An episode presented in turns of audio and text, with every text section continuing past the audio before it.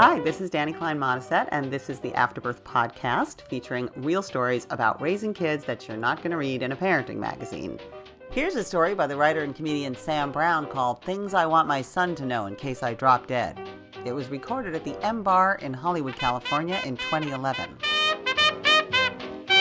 He finally had a kid so he could do this show, and I'm so happy to give a warm, rousing welcome to the lovely Sam Brown.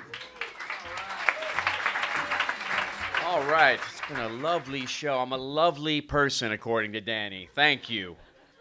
Last time I was here, my son was two months from being born, and I was afraid that becoming a father would somehow sap me of my manhood. I was not looking forward to becoming that dad that takes his kid to see the fake snow at the Grove. I'm happy to report that two years later, I'm thrilled to be that guy. I've become the dad with the fanny pack who hangs out at Applebee's and cuts the kernels off his kid's corn on the cob, and it's awesome. I love my son so much, I make iPhone videos of him having conversations with a walnut, and then I force total strangers to watch it. When my son and I take a bubble bath and he reaches under the bubbles and tries to tear my left ball off, I feel alive. I would kill 3,000 Philistines with the jawbone of an ass for my son. But with all that love comes a whole new level of fear. And my biggest one is that I'll drop dead jerking off to Schindler's Fist and leave my son fatherless. So I decided to write a letter for him to read someday when he wishes I were around to give him a few tips. You're still not over the Schindler's Fist joke, I see. All right, relax, everybody. It's a joke. I should have said jerking off to the ass menagerie or something like that. That would have been that a little better for you.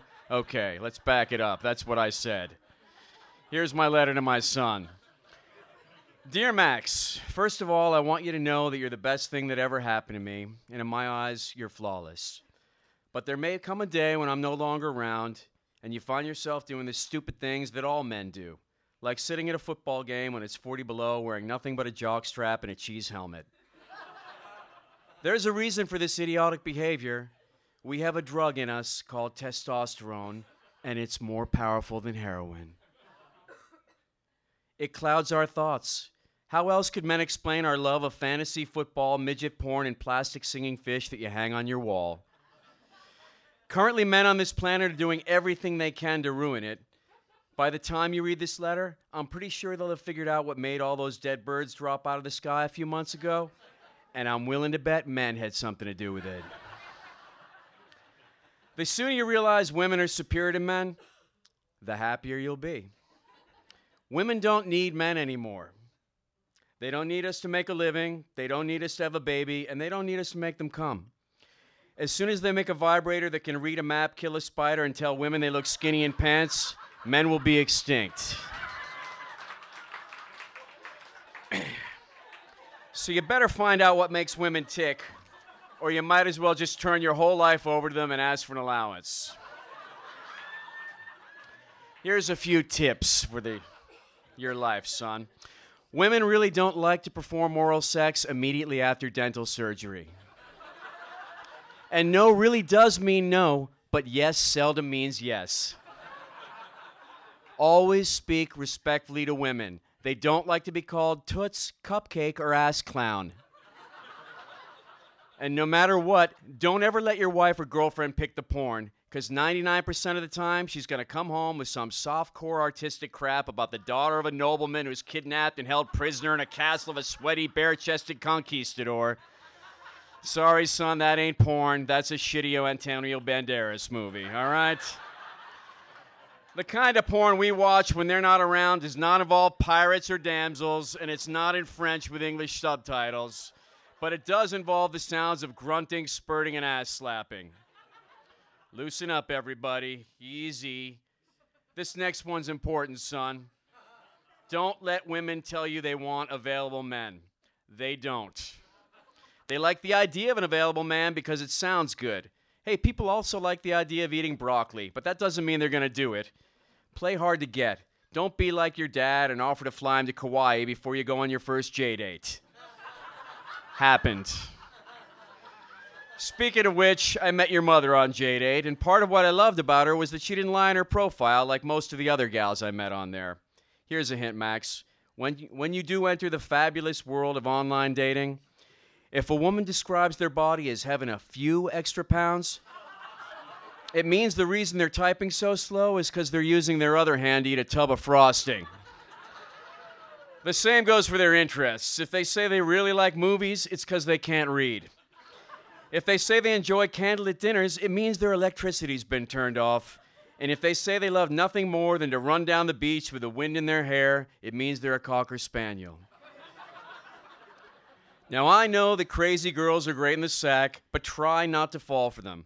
Avoid dating the single mom who's a cutter, the stewardess with a glue sniffing problem, and the lingerie model who likes to sleep in a dog crate.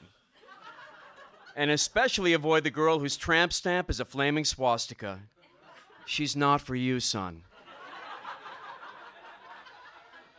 I want to make one thing super clear, my lad. A crazy woman will fuck you like her life depends on it, because it does.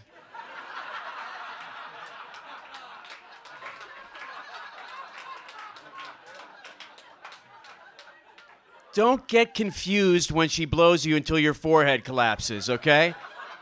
That's just part of her plan to get you to pay off her loan from cosmetology school. Just because you have that twisted, someone's going to end up in tears of the ER kind of sex does not mean you fall in love with the girl, all right? Put her in your jerk off Rolodex and leave her there. Love and sex are two very different things. I make love to your mother because I love her. I don't grudge fuck her through the headboard because two and a half men got canceled, all right? I'm not Charlie Sheen.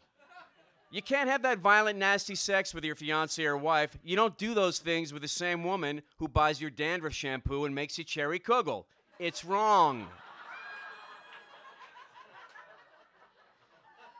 And if you choose to ignore my advice and you end up falling in love with some bipolar artsy chick you met in a Wellbutrin chat room, do not let her move into your home. And then when she does, and you find yourself in codependent quicksand, go to Al Anon. It works if you work it, so work it, you're worth it. And when you've finally broken up with your bipolar girlfriend and you're forced to sleep in the guest room of your own fucking house, make sure you lock the bedroom door before going to sleep so you can keep her out in the middle of the night when she tries to attack you with a ball peen hammer and a list of reasons that you should stay together. When you do finally choose a partner for life, it better be someone you respect. Find a good woman, then close your testosterone inspired mouth and listen to her. Do whatever it takes to make her happy. Otherwise, she'll do whatever it takes to make you unhappy. Sometimes, in order to please a woman's son, you have to practically become a woman.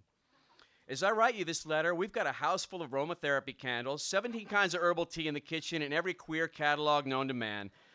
I spend my weekends making spinach dip in a carved out bread bowl and ordering sweaters in colors like thistle and wax green. I have become Martha Stewart with blown up pecs.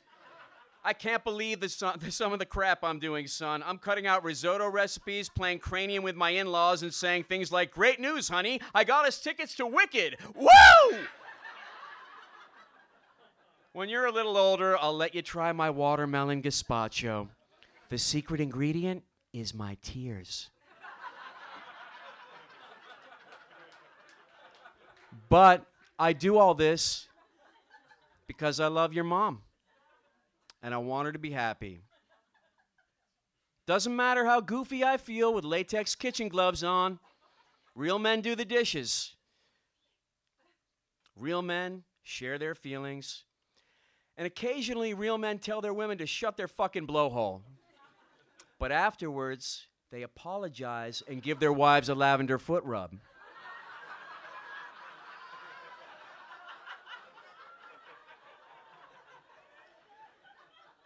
And if that foot rub works and you get a little nook nook, just remember the woman always comes first.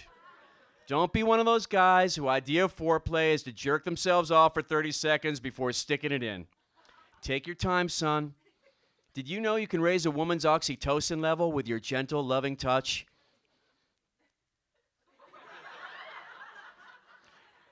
That's why it's so important to learn how to snuggle. Real men snuggle. Someday, when you're lying in your bed next to your girlfriend or wife and she wants to spoon and you've got blue balls worse than Stephen Hawking, I want you to take a deep breath, let go of your needs, and let her cling to you like one of those mini koala bears people hang on their rearview mirror. Don't be afraid of intimacy, son.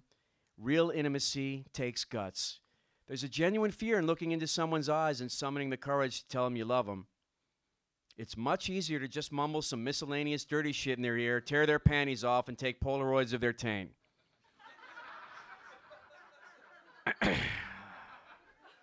All any man ever wants. Half the people are laughing, half the other people are going, What's a taint?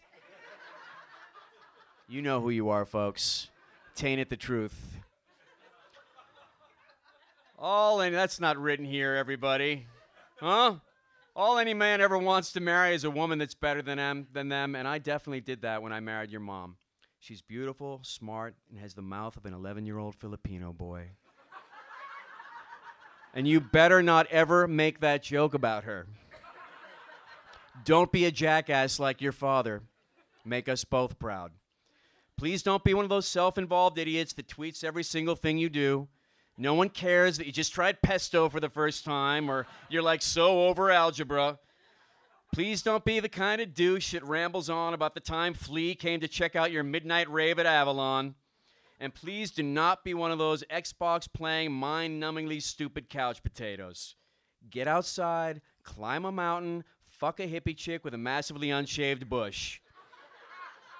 and don't be a racist. Fuck every color in the rainbow except for Haitians. That's just asking for trouble, son. And remember that sex is healthy and awesome, and your dad really misses having it. But back to you, son. I'm sure you'll love your mother as much or more than I do.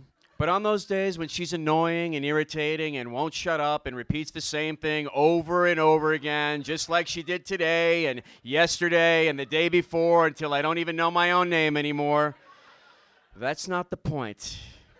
Try to respect her anyway, because I saw what she went through to have you and all the love she's given you from the moment you were conceived.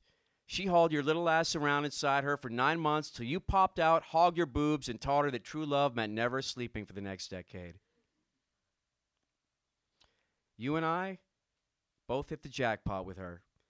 No matter how many jokes your dad dad makes, I want you to know that falling in love with your perfect mother, oh God, I'm going to cry.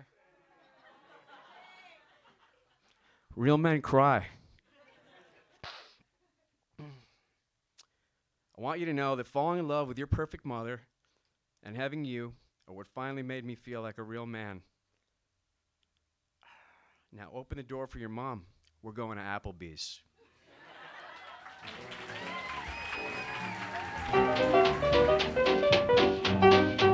For more information about Afterbirth, the live show, the book, or the podcast, please visit www.afterbirthstories.com. Thanks.